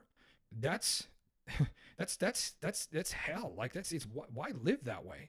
Why live in a way where you just don't like yourself? You have a big old hole in your heart. You just want that dopamine spiking, and you know if you don't, you just don't know how to get out. So and you think that some of this is hocus pocus and all this stuff, but it's it's not. It's all like right there. And I just understood so much at once. I I I just remember thinking, and I'm very chatty, like eh, on both sides, because they were even like, okay, we've got to finish, you know, like, okay, he, like, I just, they're just kind of telling, okay, we get it, you know, Yeah. you're like that. okay, I'm like, oh man, I'm so glad you guys are here. Okay, just do your thing, just do your thing. And I, and I knew what they were doing. I knew they were fixing my brain, and if you had MRI on me, it would have been like putting Legos back together. And, it was like, and I just, it was all, all that, everything was fixed. I felt like I did before I started drugs, and uh, everything was fine. And I started asking questions, and that's what I've got this thing sitting in front of me here. This. Uh, is all the answers I got. I actually had a pen and paper, so Oh, I was writing cool. it down while I was talking. So how you and me are talking, I was talking like that. Except how you know you're talking to to the home, the other side. You call it angels, whatever, but you're just talking to the, to the other side. Um, there's a couple reasons why you can't see it, and I understand the purpose of you know what some call the veil Yep. of that whole like why can't we see home and all that. And, you know, I've heard a lot of different situations, but I understood it a little differently than I quite heard it because I'd always heard, well, you can't you can't sin right in front of God or you'd be cast out forever or something. I'm like, that's not the way it felt to me, and I'm not trying to like rewrite everything, but you know, everybody on the other side knows exactly what I thought about it, and uh, I you know. I, I hate to ask for another experience to be corrected because I don't want to have to go through the pain if it causes pain to get there. But if you want to correct me at some point, that's okay. so, but the uh, I really don't want to go through a lot of pain anymore. So the because sometimes you say I want to learn something, right? You're like, oh, here we go, boom, boom, boom. boom. yeah, I'm getting beat the crap. Please help me to gain more patience. Oh no! Oh, never no, mind. I take no, that one back. Don't pray for that kind of stuff. No, I think you should. Yeah. So you should. um, I'm sitting there and I, I really understood it as that, you know, the reason I couldn't see everything is because if you're always in the presence of the Lord and you're at home in heaven and you have the Lord is always, you know, you're always there. You can communicate. It's like, like I was going to say, how you can tell you're talking to somebody from the other side is your mouth doesn't move. I'm No. not covering my mouth. Yep. And you, you talk very conversationally. Yep. And so I, I like if I'm talking to you, I can ask you a question, and when you give me an answer, it's like I hear it in English. I hear it like how I understand it. I don't know if it was English or not. I just understood it like you understand Perfectly. English. Yeah, perfectly. But when you hear something and you're, you're told something, you get the whole concept of it. I can see how aspects of my entire life tied to the one sentence. So it's very three dimensional, like a TED talk. I was saying in the other interview, I was like, it's like a TED talk interview uh, or TED talk. Like a 45 minute TED talk with one sentence. Yeah. Like, oh, yeah, I see how that, that concept ties into all these different situations I've already been through. And so You see forward, backward, and in the moment, don't you? yeah, it was like I, I mean, it was like it was very in the moment. Yeah. Like so, I don't know, but but the, the, definitely the memories of the of all the different situations. Like if you were to say, hey, how's uh, how does blue bluebell ice cream taste? Oh, bluebell. It's not blue bunny. It's bluebell. and you can't get it in Utah. If anybody is Yeah. in other states Colorado. in the South, yeah, bluebell ice cream is one of the best I've tasted. So they have, and no, I'm not sponsoring them. So Bluebell, if you're listening, yeah. come to Utah. Come to Utah. Yes. So the ice cream capital of the world. So Amen. why are they not here? Yeah, family home evenings, Bluebell. Come on. Yeah, exactly. Yeah, and yeah. a lot of people don't drink here, Yeah. and so we need our sugar. That's right. So if you so it's like if I said this is how Bluebell ice cream tastes, you could kind of like I could show you all the times I've tasted it. You know, like in a way, it's like this very high speed information of of uh, thing. And then I realized another thing. I these guys are like older brothers to me, and they they're like like so knew what they were doing, so heroes. It'd be like you know just your best hero showing up, and but I, I was I really like to stress that it was uh, equality in amongst hierarchy. So I was just as valued and just as important, but the, even to, in the hierarchy, it's equal, equal. So it's, it's it's just this really it's just that's normal, and so I think that uh, so they kind of got done kind of uh, fixing me, and you know I'd say with their hands on my head, what I would say is like a in my church we call it a priesthood blessing, like where they put their hands on your head. That's just how whether if it was aliens and that's the way they wanted to communicate with me because they thought I'd understand it. Thank you. Like it's great. And so I was talking to him, and, and I, I even asked if I should go to the church I was going to, which I called it the Mormon Church at the time. It's Church Jesus Christ Latter-day Saints. I said, well, these missionaries are from there, and I was just kind of thought that I was like, can I go to the church? And at the same time, I'm thinking that it's like, well, it's these missionaries, and uh, you know, they saw the whole concept of why I thought should I go here. And he said, and you want to know the answer? Yeah. So my answer was, um, I can't do facial expressions on here, but it was like this. It was like, right, like a little confusion. Like, why are you? You're like talking to me like you're like back home. You're like you're worried about what's going on. Like he's like, and then I just got this whole sensation. Yeah, it's totally fine. You already know they're good people. Like that's it. It's, it's like this. That's funny. You're asking that question out of all, all the things you could ask. Didn't you want to ask like, you know, anything more? Like, Like, who are you? yeah, exactly. But I already knew him. Like, so Yeah. it's like if I You ran felt into, like you'd yeah, you ran into your brother, you're not going to be like, hey, what's your name, bro? Yep. Because it's your brother. You Yep. just like you knew him, and so it's not, not even a need for us. I was just like, okay, so should I still go? And I think they were perplexed by why I was still, you know, so so I would say that it's non-intrusive communication. Yeah. So it's like they can't. They, they, I don't know if you. I mean, even though you're connected like mind to mind, it is still not like where he was reading my thoughts. Yeah. Otherwise, why would he kind of Yeah. like what? That's funny. Like, okay. But he's like, you already know they're good people. Da, da, da, da, da. So it's like there's a lot of anti Yeah. to with our church. And there's a lot of people say, Oh, your original prophet was uh, you know, did this and this and that and this and the Book of Mormon's not true and it's you can prove it this. And I was like, I don't even care. Like you, could tell somebody could prove the Book of Mormon's not true. They could prove the first prophet, whatever they were all did these crappy, crazy stuff. I've heard it all. But I'm like, I do not care. I know in 2021, every Sunday, I go with a really good group of people. I know that the people leading it now are doing a better job than I'd be doing. And like, so I was talking to my daughter and my daughters and my son last night, and I said, you know, because some people say, well, I don't even need religion. I can be spiritual. That's fine. You do whatever you want. But I, I, you can go play football by yourself too. Okay. I just prefer to be on a team. And if there's some shady history or whatever else, that's not, that's going to rock a lot of people, mm-hmm. right? But I'm like, I still, I told this to a guy who's one of these podcasters. things. I said it to him through his Facebook thing. I says, you know, what I- I noticed you're wearing cotton T-shirts. You know, it's quite a shady history with cotton. Like, I, maybe you should never wear cotton, even if there's really good people running the cotton industry now. Like, you just, you know what I'm saying? Things that happened Yep. a while ago, whether they're true or not, is debatable. Like, they're like, oh, why would anybody say these rude things about people? I'm like, have, did you pay attention at all to the last election? Do you think human nature is any different 200 years ago? There's haters, and I don't even care. Like, I told my kids, it is a blessing if you've got a group of people that first of all want you to be there okay. And they're not making money off you to be there it's a lay ministry over there. Like i think what we the prophet the leader is a, a heart surgeon who's probably doing way better before. I mean we'd probably sustain him with a certain allowance or whatever because they're full-time. But like my pastor bishop is not paid.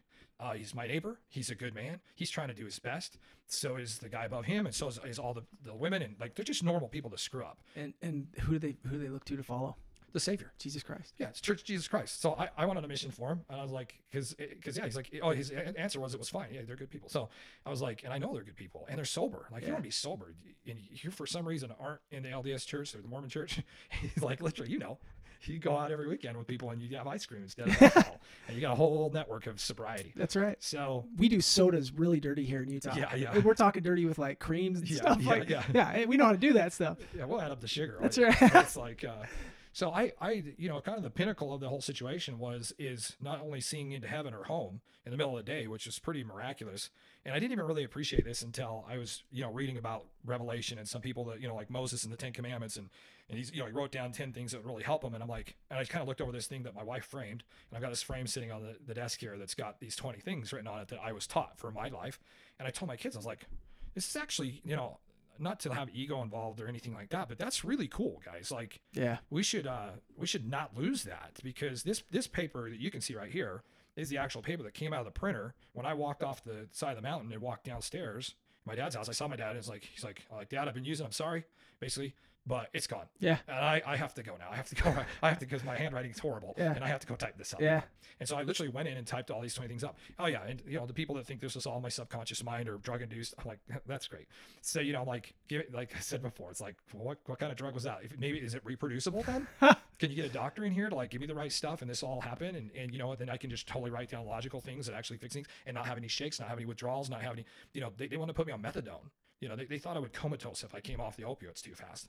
And so they were, you know, they wanted me to, they were like, you should probably do methadone so you could wean off. I didn't wean off anything. I didn't even shake. I knew it was gone. Yep. It was a total born again healing. And when I went on mission to Georgia, Atlanta, Georgia, I, um, it, I, I learned the, you know, the Baptist and the born again. I was like, oh, you guys got this better than we do. That's exactly what happened to me. I'm totally born again. Yeah. Like it's, and, uh, you know, I-. yeah, and, it's, and I never tried to convert any other Christians or anything like that. And I'd often just tell them, like, you know, we need to focus on the drug addicts and the people that are in real pain here on this planet, and, and let's get them some hope and let's join forces on this. Quit trying to tell me I'm not Christian because the Mormons think that there's, you know, God the Father and God the Son and the Holy Ghost. They think it's three separate beings, and they think that same being is just three different manifestations. Well, we'll figure that out when we get there. Let's get let's help the people here, and that veil is a gift. Yeah. And the reason we all get to have this confusion and get to kind of figure it out and go through everything is because when you're at home, you can literally think of whatever answers you want and you can get them pretty quick and you can learn very quickly. And so this is the first time we've ever been able to feel alone. Yeah. Like you don't feel it's like the sun is always shining Yeah. there. We had to come down here. Yeah. How do we how do we get tested if we're uh, at home, right? You keep calling it home. If we're at home, how do we? We, we don't well, and it's not like I don't I didn't view it like a like a test test like like a classroom. yeah, it's more like an experience. It's Yes. a learning experience Yes. is how I view it. It's it, it, I, you said something earlier where it's like, look, um, and I'm just going to sum it up in my own words, but you, you said something that really stood out to me, and it's something that I've been thinking about a lot. God didn't send us down here to to like get rid of half of us. Right. he did. He didn't send us down here because he, want- he didn't want us all to come home. Right. And I don't know what that means. I don't know what that looks like. Do I believe there is a hell? Yes, for sure. I Yeah. do. It's right Because- on my thing here. We we can choose. We literally can get to the point where we choose that. We we can. It's dark. It's heavy. Whatever, and and we can. But who would do that Right. if they had all the knowledge? In the in a clear mind to think straight. you can you can all pass the MCAT if you have all the knowledge in your head. Right. So it, this is a place where we've come to be born as babies that know nothing, and we get to experience this kind of rebirth of knowledge and in a physical thing. But we're, not- we wouldn't even make the mistakes. We wouldn't even want to drink No. uh, soda if we because Yeah. we're like, oh, that carbon dioxide and the and the fizz or whatever. You just be like, it's illogical to do dumb things. And I think the beauty of it is, is when we break to the point where we recognize, I'm not smart enough. I don't know everything. I need to find that source that knows everything. Yeah. It's there. It's God. Well, And and that's that's when we get to the point where it's like we put it in his hands like you did, and all of a sudden the weight gets lifted off of us and the mountains start to move in our lives because we we've given him a chance to do that for us. Well, and it's a perk. Yeah. It's like you don't have to do it. You suffer if you want. You know, I don't know why why you want, but it's like it's also the first time that we've ever felt like we were alone, which is a unique feeling. Yeah. So when I I had I did flash back to that was one of the most impressionable things I remember was the sensation of thinking about trying to kill myself, and I was like I was literally like going I was trying to kill myself, like like you guys. Earth is so intense. Like that's so it was so real. I didn't think anybody was. I didn't even remember any of this Yeah. this like what an intense feeling that was and it was like you know uh, if somebody you're listening to somebody with a near-death experience or says that they've seen heaven and they're like it's realer than here it is realer than earth now earth is really real i do not believe we're in a simulation We're not in a different dimension. we're not in a simulation. I- I, think it's very like uh, uh, Elon Musk said that, uh, and I, I like his logic. He's like, it's like one in a billion chance that we're not in a simulation, like if we're in what they call real life. But I'm like, actually, if you take into the fact that um, it's just it's very real here, and it's very well designed and very well put together. I thought being an atheist and that mindset of just thinking everything exploded out of nothing, like you know, or came from the back system crystal somewhere. I was like, that's a cool sensation when you've never had that before. When you never would do, like you're looking at this from a, a, a place where you have a lot of knowledge all Yep. the time, all knowledge if you want, and you're not. You're like, why would anybody want to kill themselves? I see the pathway they took, but I can't understand why they would get that low. Yeah. But now I do. So it's like, um, you know, when my dad was uh, suffering cancer, I brought this up in the other video, but he said, uh, my dad was suffering cancer. He saw some pe- people in the room when he was couldn't breathe because he almost died. And um, he just said, I knew there was about six people around me, and I, I felt very at peace they were there, but it was like they were helping me get through it. And I was like, I kind of wonder if those six people, that, uh, you know, were close people. I look at them like you're close people to you that, that actually understood what going through chemo and radiation felt like, you know, and they're the most empathetic. So I imagine if I, you know, when I get to the other side and I see somebody who's, you know, kind of pulling out of what I, the, you know, the garbage that you and I were both in and that misery, and we're like, you got to keep going when they're all alone and you're sitting there and you're, you're, you're just like, I can't get out of this. I can't, I'm not going to get through this. And Michael McLean wrote a song that I listened to that happened to be in my car, uh, the car that I was driving, you know, one of my dad's cars, but um, it was Michael McLean and it was, um, it's a song called Hold On, the Light Will Come hmm and and this was kind of the time I was using still in the missionaries. It was just one of those other moments where I was like, um, Michael McLean when he wrote that song, it was I, I I was like, what is this? It was like exactly where I was at, Yeah. and it's like I felt like I could see something, but it wasn't. He's like, just hold on, light will come. It actually chokes me up to think about it. But I just listen to those lyrics, I was like, this is amazing. And I know he's had some of his Yep. his trials with Yep. his family and stuff, and but I, I'm like, well, you know, I don't care you know, if the guy's done everything, I don't know anything about him. Yep. But somebody's, oh, he, well, he did this thing wrong. I was like, I don't Doesn't care. matter. When he pinned that song, he he say he he was a he was a uh, what do you call it? Like a a gas station on the on the way to a destination I Yeah. didn't even know I was going on. So Yeah. it's like you know where you're almost out of fuel Yep. and they just refuel you. And I, I told that to my son. He says, Dad, this is a pretty cool experience. Do you think you'll ever you know why don't you do some more with this? And I said, you know, I think that I'm just a gas station on the way. Maybe my story is just that one little thing that you hear this and you say, oh, this is something that somebody else has done and, and and they've been through this process and it actually you know so i'm just like just keep moving forward and i call it cpr for your soul is it church pray read Yeah. cpr I love it. it's That's the good. consistency that counts Yeah. that's what people get wrong Yep. The pattern, right? Con- pattern consistency, right? yeah Yep. well i've taught that ever since i went on my mission because it was uh it was a, one of these things that's just like these 20 things right in front of me Yeah. and I, I, I- if people are listening, I literally am looking at 20 things straight from heaven, straight to me. That is like it was just answers to questions and and, and things that solve. It probably works really good for any addict. Matter of fact, the more I've been looking at lately, knowing I was going to come do this, I'm just like, oh, this is this is so good. This I'm going to give you a couple. Do you Yeah. want a couple? Yeah. Please. I mean, yeah. this is just straight from heaven. No, Like- please. I love like, it. You want straight from I heaven? love it. And then I'll, then I'll tie it up with the CPR thing. Yeah. And uh, here's here's a couple of things off the 20 things. And it, you're, you know, I can send you a picture of it if you want. Yeah, I don't, please. I don't know if you want If you're okay with that, it'd be awesome. everybody can look at this. So there's a couple things on here that I think are always pertinent. So, you know, I like number 10. Like I said, there's a TED talk behind every one of these things. Like, we could do a podcast on every single one of these. And so, like, so like, I'll just go like number ten. This is for drugs. And it's just like know that drugs put doubtful, negative, misleading truths, lies in your head. So I had a little comments here because it was like drugs put doubtful, ne- they're kind of doubtful thoughts, negative thoughts. You know, like uh, I'm not gonna get through this, or like you know, you know, it's like the funny thing is people. I'm so peaceful when I smoke pot. I'm like, well, yeah, for a minute. But there's also that side everybody knows about. You're smoking pot, you're looking around, and everything looks so stupid, and you're like Beavis and Butthead, and it's really just because everything looks dumb.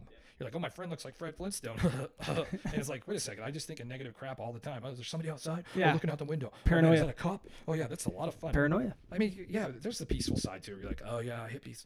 You know, let's let's uh, listen to some music. But and it, misleading truths was a big one because it's like you get truth, the, the things that you think are true, but it, they're actually misleading you, and uh, and so it's you know otherwise lies. But I it worked better for me to understand them as some things as misleading truths. Like, yeah, that's true.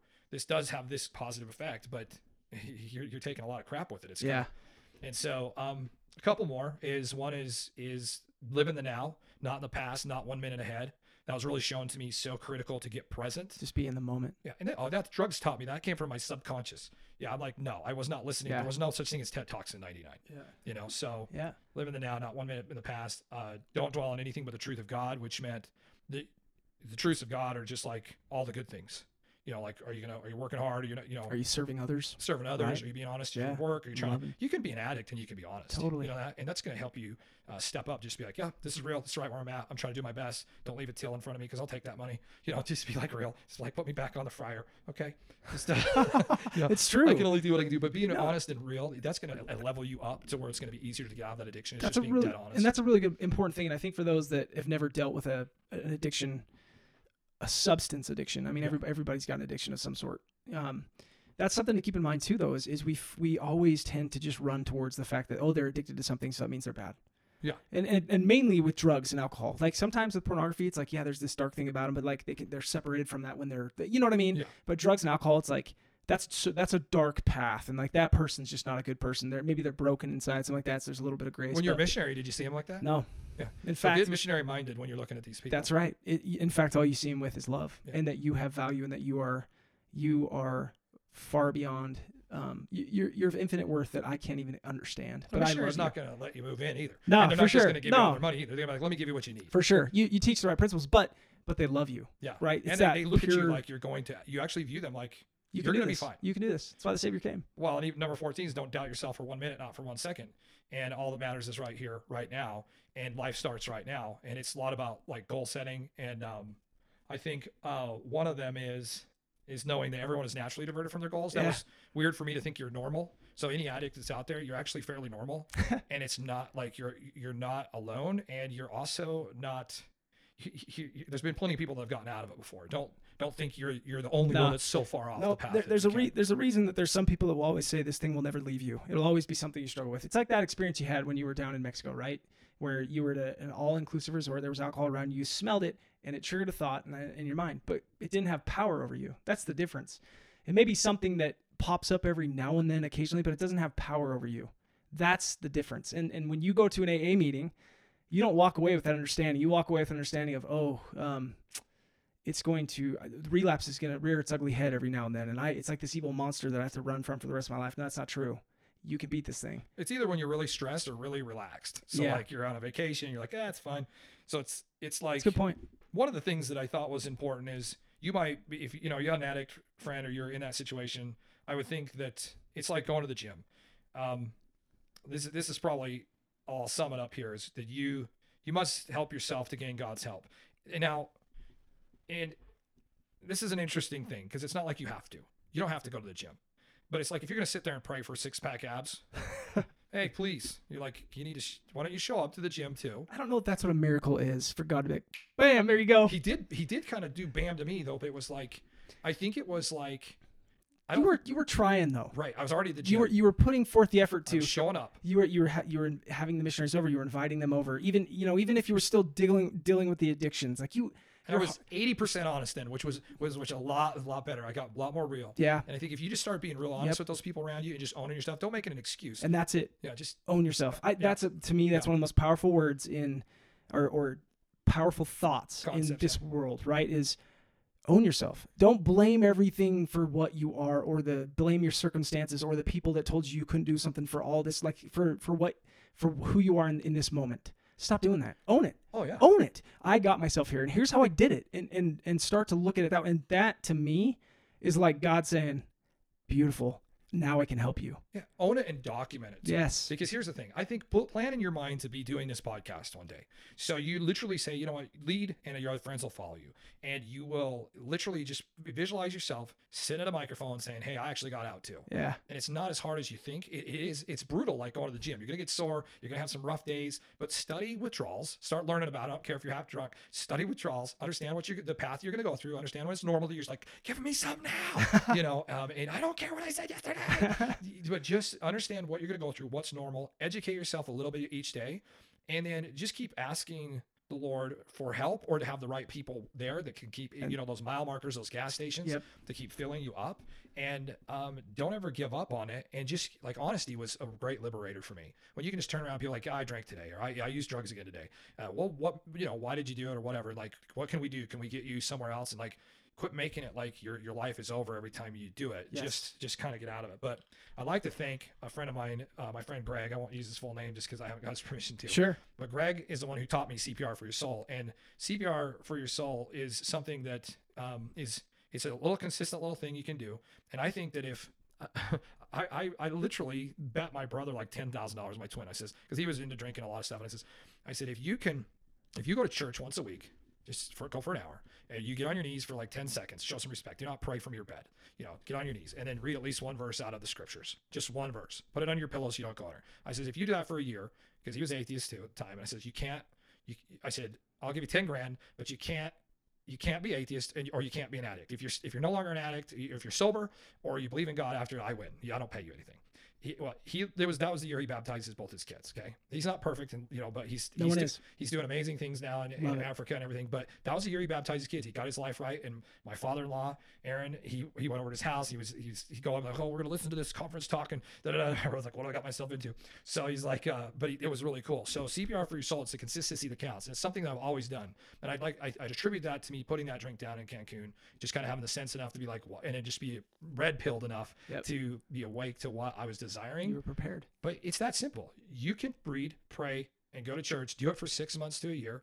And if it honestly, I'll buy anybody dinner. Listen to this that does that, and it doesn't change their life dramatically. And they, if they're atheists and they no longer can connect to the Lord, I, I want them to be sincere about it. Yeah. Like really, where you getting on your knees and trying to talk to whatever's home, which is the other side, and um, and just you know what, the good things around you. Don't hate on them. Like if you sit there and you start meeting with missionaries, I'm like, oh, look at all this crap about this church. You know what? There's crap about everything, but the people in the church today are awesome. It's one of the greatest support systems I've seen. I, I, there's others out there that are just as good. Find a different church, Yep. but try to connect whatever way you can through. I, and I think that CPR is a big thing. But it's so it's the coolest thing about this is is when I went on my mission, I became a leader in the mission Yeah. like, for about half my mission. The last Yeah. half was, um, you know, our mission. There's two that help the president, and I was one of those for a while, not by choice. I actually, you know, wasn't like you asked to do that. And I was one of those guys that was like, it was kind of cool to call my dad and say, Dad, I'm one of the top leaders in the mission. I did something with my life. But other than that, it was really like, okay, can I just, you know, like it's a little bit stressful because I'm sure I'm screwing things up here, but I, I just taught this CPR to everybody. I was like, just just tell these all these addicts, this is the pathway. Go to church, pray, read, and just do it consistently. One verse, five, ten seconds on your knees, and we'll just go give an hour on Sunday, meet with some decent, healthy people, and uh, and and you'll your life will get so much better. I've, I've always consistency that counts. And the thing is, is is now, this is since about 1999. Now we hear missionaries. This is how much your influence goes out throughout the world. So you don't think you, you don't think you can influence people? Most people know a thousand people in their lifetime. And so if you post put a post out to your thousand Facebook friends, and if they just repeat that three times, you've now gotten gone to every person on the planet. So it's not very far. You're only about three people away if you think about everybody knows a thousand people by the time they're 30. It was just this acronym that my friend Greg, I asked him, I said, How do I stay? You know, you want to know how to stay where you're at, right? You don't want to go back. Right. How do you stay there? And honestly, I, I can tell you is is this is just straight to you. Like I, I'm like Sure. I'm talking to the audience, but I'm talking talking to you because Sure. it's like this is what I want you to tell me. If you ever see me on the side of the road somewhere, you're like, I lost my veil, I lost it all. You're like, well, how- what happened? Which one did you stop doing? Yep. And if you just do those three things, you may fall, but you won't fall too far. And my friend that taught me this was in the front of a Hollywood video, and he just he was like guys like Billy Idol, like like but like anybody's my age, like he was a rock star. You know, I just thought he was a cool guy. He's always got cool hair, and I'm like. Like Greg, what, what do you do, man? What do you do? And he's like, I'm gonna tell you what. I'm gonna tell you these three things. if you do these three things, you might fall, but you're never gonna fall too far. He's like, you gotta go to church, man, and you gotta go every week. At least get the sacrament. You know, go to go to the main meeting where we do the sacrament with the communion. You know, and he's like, go there, and he's like, number two, you get on, you you you you know, I don't know if he said it in the same order or whatever, but he's like, number two, get on your knees and you pray. And he says, don't be saying that prayer on the bed. You know, it's like, I know what everybody does. Just pull your sheets up, like, oh, you know, he's like, don't do that. Get on your knees. Just show 10 seconds. He's like, and then just read one verse, man. Don't go to bed without reading one meaningful verse, one sentence or whatever. He's like, there's no quota. And I'm like, well, what about a chapter? What if I don't read a chapter? I'm not going to get enough spiritual charge. He's like, listen, it's one verse, man. There's no quotas. Okay. You just showed your respect and try to tune in to the open, other side. Open it up. And he's like, it has been without fail and it, you know, I know there's been, I've watched, he's, you know, gone through some struggles, other people gone through struggles, and I, and I can always, if I sit him down and they'll be honest with me, and I'm like, hey, what are the one of those three things you're missing? And, and try it if you, if you remember. Yeah. somebody's like, man, I'm really struggling. Like, Yep. you know, if you, I, I, I was listening to somebody else on a podcast, and I was like, which one of these three things did you stop doing? Did you stop going to church? And like, oh, I can't go to church. They're all judging me. They're all judging me. They're all judging. me. I'm like, really? That's not where you go. We're not. I'm sorry. I've been in enough churches. I'm just there. I don't even have time to judge you. No. Okay. By the time you get to your 60s, my brother Matt says like in your 20s or teens, you think everybody cares, and then in Nobody. your 30s, cares. you think Everybody's worried about their own lives, yeah. man. th- th- Then like by the time you're 60, you realize nobody actually cares. No one does. And so they do care and they do love you, but it's not like when I first it's not a judgment type it's of care. a judgment thing. When I first walked into church, was, I was scared. Yep. And then, but there's a million reasons to peel you away from a good, healthy, so- sober support team. Yep. And if you don't think that there's night and dark here, Oh yeah. you don't even understand why Earth was made. There's an there's absolutely an adversary, and that's That's on purpose. That's the voice you hear, right? We see it even even you know like in, even in cartoons we understand that where there's like a good angel, a bad angel. I even mean, in Star Wars. so we need to we need to be a little nicer to people and quit pretending that everybody's judging us just because a lady across the, the way was looking at us when we were sitting in the chapel. That Yeah. doesn't mean she's judging you. Maybe she's excited to see you there that day because she's been worried about you for a while, right? Exa- And, and exactly I, right. I think so. So I, I just gotta say Maybe she is judging you. You should pity her though. Really. That's You'd right. Like I feel bad that you Yeah. have to live a life where you're judging me. that's true, but I I'm don't think so worried I don't about- think that's the case. I just don't think people are that way because I don't I don't, I don't do that, right? We'll look at it any way we want to. Sure. So that we can go off and continue to do other things. like- Whatever we're doing. that yeah we don't want to get off that addiction Yep. loop, right so we don't okay well i don't i can't really get stop the porn this is making me feel guilty Yep. it's like i i have i sat and listened to the last conference talks at our church and there was nothing in there i was like and i bumped my kids because i know one day they're going to be like well it just makes me feel too guilty i'm like that's the addiction cycle addiction cycle actually has guilt in it Yep. and then it has justification Yep. well when you're in justification phase that's when you're like i'm leaving all these decent healthy people and i'm going to go over here with my friends that are going to let me do whatever i want Amen. so, And one of the one of the things I was going to say about church too, and then and I think I've got a couple questions. One one of the thoughts that I have about about church is is there's a support system there. When when you're an addict, and and I remember when I was um, in recovery Mhm. and really focused on getting new patterns and habits, CPR in my life, um, I I would talk about my addiction with everybody. Yeah. And I remember people that were very close to me would say, "You don't need to talk about it all the time. Like it, you, like you just don't. You you don't need to. It's not something that everybody needs to know about." And I said, "Yeah, I do. I I need people. matter of fact i'm making a podcast I own, about it I own I own it. I own it. yeah This is this is what I've done." And, and in all reality, what I'm trying to do is I'm trying to find my support system. Yeah. I need you to hold me accountable. And I'm also by saying this to you, I'm holding myself accountable to this. There's there's a lot to be said about when an, when an addict starts to open up and talk about their addiction. That is a huge sign that there is some heal, there is some healing and some growth happening in that person's heart and mind, and it's a powerful thing. Well, Transparency. transparency is awesome and, and uh, if you look at it from both sides you've got somebody who say well my bishop did, you know doesn't understand this well he's just a guy like you. So if you if you want a good medical uh, professional counselor go get go get a good counselor that actually studied drug addiction and knows where you're coming from too because oh, and then just educate those people around you. Let them know kind of why you're doing it.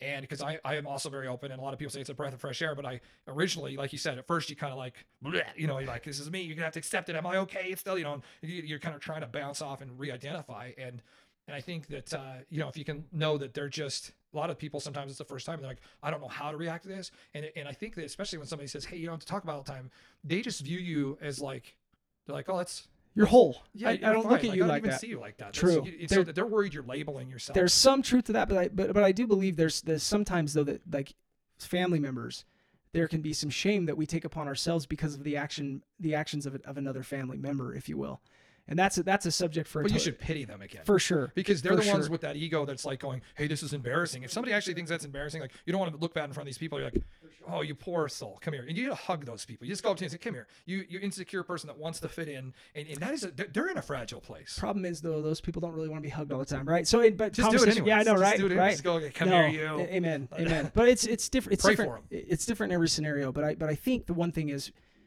just like we want to give people room for mistakes, mercy, grace, right? Like pick ourselves back up. Let's keep going. Like we we want to be that guy that kind of is the cheerleader for everybody. Yeah, We need to do that for ourselves as well. You know, give ourselves some room.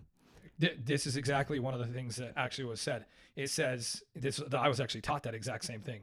Okay, number sixteen goes right along with what you're saying. Uh, it's this is just something I was taught. Serve yourself and others as you would serve God Himself. Now, on the surface, that just sounds like oh, serve others as you would serve God Himself. But the key thing is there: serve yourself and others as you'd serve God Himself. So, your uh, myself was first there.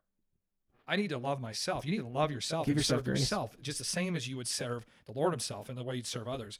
And when you really, you know, as I've really gotten, when I am in tune with this, I don't even like people that act crazy or they act embarrassed or they're like whatever else and they have these inhibitions and insecurities. That's really an insecurity from their childhood or something. And, and, and that they're like going, oh, I can't look bad in front of the neighbors. So don't, don't do this. Or, you know, maybe that'll influence my kid to do something wrong. I'm fearful. They're living in fear. They literally don't, when you realize that they, that's somebody who actually needs, they need love and understanding, even though they're kind of throwing that shame down on you.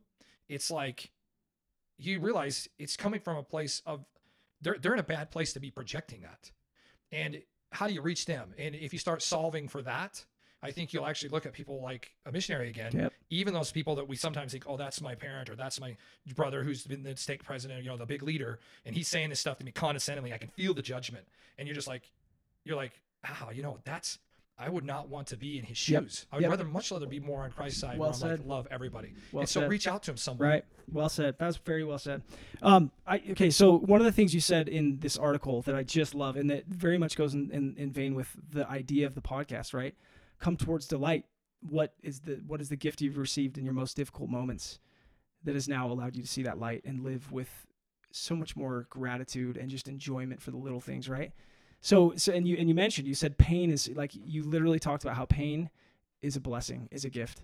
Um, so if you don't mind, like tell me about tell me about how that became such a, a gift to you it, that pain it's just the perception, the way you look at the whole purpose of the experience of Earth. So if you're looking at it for what it, it really is going on, you say, okay, we have all these different crazy, crappy things happening. There's kids sold into slavery. There's all this evil and crap. Plus, there's all this good, right? You have all these good things, and then you have we're living in an age of digital information, and you can have everything we want. We can believe whatever we want. You know, there's it's it's crazy. We can't. It's hard to get the truth even now, right? So, uh, the the best thing is, is when you're in a right mindset, you're in a true you know you've tapped in through you know CPR, kind of doing your workouts, and you're getting those muscles to actually kind of get really spiritually red pilled. You know, there's big red pill things going on right now, and um, it's like just being awake. You really look at those people that are judging you and other things, and you really have pity for them. You think, how can I help them? Because, and and you really even look at people who you're supposed to be. You know, you're in the healthiest spot when you're a Democrat or you're a Republican, and you actually can listen to a leader from one side or the other, and actually go, you know what? I don't have to think that they're uh, wolf in sheep's clothing amen you know like you can actually try to find the good in everybody because there's there's some people that there's, they just are not tuned into any good at all right now. Just get away from them but there's so many more people out there we can just be around. And and i think that the, that low point actually pushed me towards i mean when there was just darkness I, the light was so much better. And, and you walk through your life with anybody oh you really will lose all judgment for Yep. it. Have You you ever will- seen that movie you will love them. The shack? Have you seen the movie the shack? No Okay, watch it before you show it to your kids. But it's like some Christians made it. And it was really good. It's just all about, you know, even murders and things like that. I don't say don't not. You don't want to just hang out with Yeah, them. yeah. But it's like you don't know what they've gone through, and I don't. I don't want. You know, I don't even want to know what they've gone through. Some people are committing like heinous crimes. But it's like, yeah, we need to lose our judgment, lose our fear of each other. You know, even it's like even growing up in the same home doesn't mean you know somebody Right. you don't know you don't know so yeah, you don't know exactly what they've been through, but man this has been this has been awesome. There, there's so many things that we can walk away with from tonight and and you can just carry on those conversations. And and these are very prevalent to today right? I Yeah. mean a lot of things. And and i just think the message tonight is um those i love i love the analogy of of exercising and, and relating it to cpr right? I mean if you want your if, if you don't like your life now you've got to change something. You've got to do something, and you can. That's where it starts. Is you can. You absolutely can. And it's e- easier than you think. Amen. Just one verse. I don't care if you believe. If you think it's Santa Claus, it doesn't hurt you to try it for a Yep. year. One verse. Get on your knees every night. Show some consistency. Show up at a church on Sunday. Find any anyone you like. when when a lot of addicts have no money whatsoever, they'll wake up that morning and the first thing in their mind is I've got to go, I've got to go get, I've got to use. Yeah. And they will find a way to get that money, no matter what. And then go read your scripture. So change your mind, change your mind, and if you want light and truth and happiness, fixate it on I'm going to connect with my greater source, which we call God, and it, it'll happen. You put that much energy into it, my gosh, your life will change in a flash, in a heartbeat.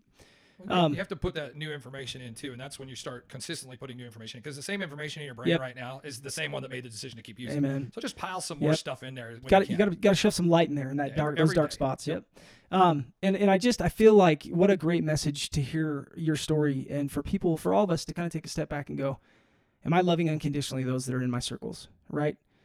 You know, Christ Christ tells us to pray for our enemies, and that this brings greater understanding to what that really means. Our- may, they may not be our enemy of like someone hating us or us hating them, but our enemies maybe are tied to like some of those commandments that we believe in that we know really help us to uh, give us the best life possible. Like we love this command, we love these because we know these are true, and we see someone that's abusing it or, or going against it, right? And and maybe that's a, a form of an enemy. I would say, I would suggest, and and so pray, you know, pray for them, and and and pray for ourselves, for our hearts to be more compassionate and more loving and kind and without condition. So, um, Yeah, Man. We're, we're all having a tough time. Some Yeah, days. You know, yeah. Sometimes it's good for some people, but even those people you look up to that are strongest in your life, they might have had a really bad day. They might be having a horrible year. yeah, And we're sitting there going, you should act perfect because you're this this way. It's like, wait a second. Now I'm expecting them to be this perfect Yep. person. And it's like, you know, maybe I ought to just start loving people a little bit more. That's and it. remind me that when you see me being a jerk. that's it. Well, that's it, and, and that's that's the beauty of it too, though, is Yeah, is keep- keep is together. making the world a safer place to talk about some of these things allows us to um, really open up and be vulnerable without feeling ashamed of like the things we're feeling right i think Yeah. that the know, thing as a parent you try and teach your kids hey look if you're angry like talk talk to me about it. Like i'm not mad at you because you're angry. Don't feel ashamed because you're angry Ang- anger's an emotion everybody feels. Yeah. so talk about it. Like what why? Like what caused you to feel that way? Or, or, or tell me what you think right now. And don't feel bad that you're there. And and let's figure out ways to like really process that and what does that mean and, and how can we work through that? And that's God, it's so much healthier than like just beating each other up. So anyway, Yeah, man, yeah. it, what an amazing story. And and I, I just I'll ask you one last question if you don't mind. Would you mind just like, would you mind just kind of like sharing your your witness, if you will, of of Christ? Yeah, yeah. I, I've, you know, I, I think that, uh, I think that my testimony is really, I think, I hope it's not unique. I hope more people can connect, and I don't think me seeing home and you know just you know kind of having that veil part for a little bit is something that it's not. I think it's something that anybody could do if there was you know the right reason, the right heart. Why do you want to do it? Do you want to do it so you can write a book about it and make a bunch of money? Well, it's probably not going to happen, but I, I would testify that I know there's people with us all the time. I know that everything. I, I, this is just how it was shown to me. It really is like everything's going to be okay. We're all going to be okay, like River said. And but it's that's a choice as well, especially here. Yeah. I I don't know that you know. I think I kind of wonder. I, that's why I like the church I go to because they're baptizing people for proxy that even passed on. So it's like, well, if they needed it, we're going to get it taken care of, you know, and things will work out. It's just uh, sin is the things that we call sin or restrictive or something. Like my kids, they'll say, "Oh, you're you can't drink or you can't do this." It's like, no, it's a very much. I, I have a firm testimony that it's a perk, it's a win to be sober. This is why the early people in our church were definitely willing to die on the plains just to get here to be free. Now the children of the children of the children. They say we just don't do that. We don't even know why we don't do it, but don't do it or you're bad. It's like actually don't do it because it can make you really unhappy.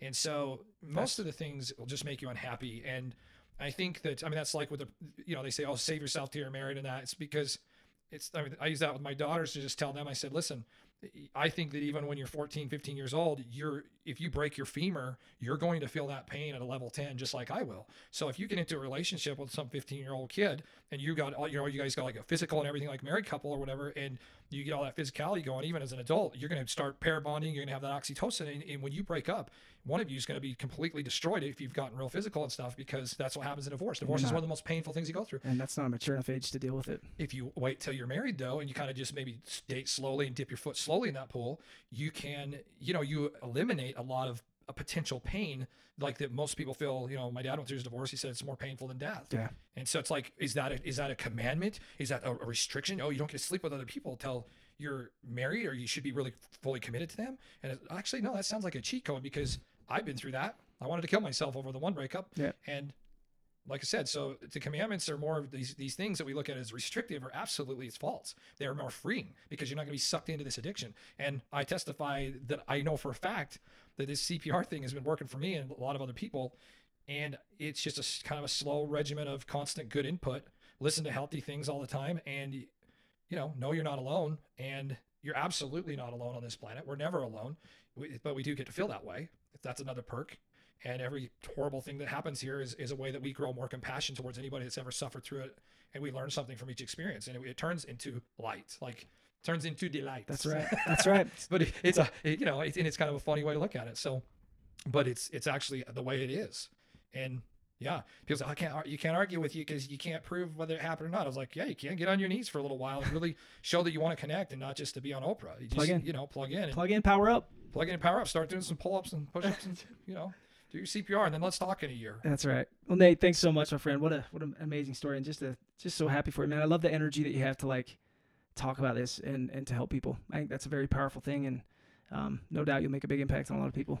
Well, that's why I'm going to go get Beto's. So anybody else, you can start driving home now because this is over, and hopefully you enjoyed your burrito. Go get that. Go get that greasy goodness in you, man. Yeah, they serve omelets, by the way. So. Car- carne asada. Thank you for tuning in to Come Towards Delight, the podcast. I truly hope you enjoyed today's show. I would love to hear your feedback. You can subscribe to this podcast and leave a review on Apple Podcast or any podcast platform you use. If you or someone you know has a delightful story to share that I need to talk to, please email me at come towards delight at gmail.com.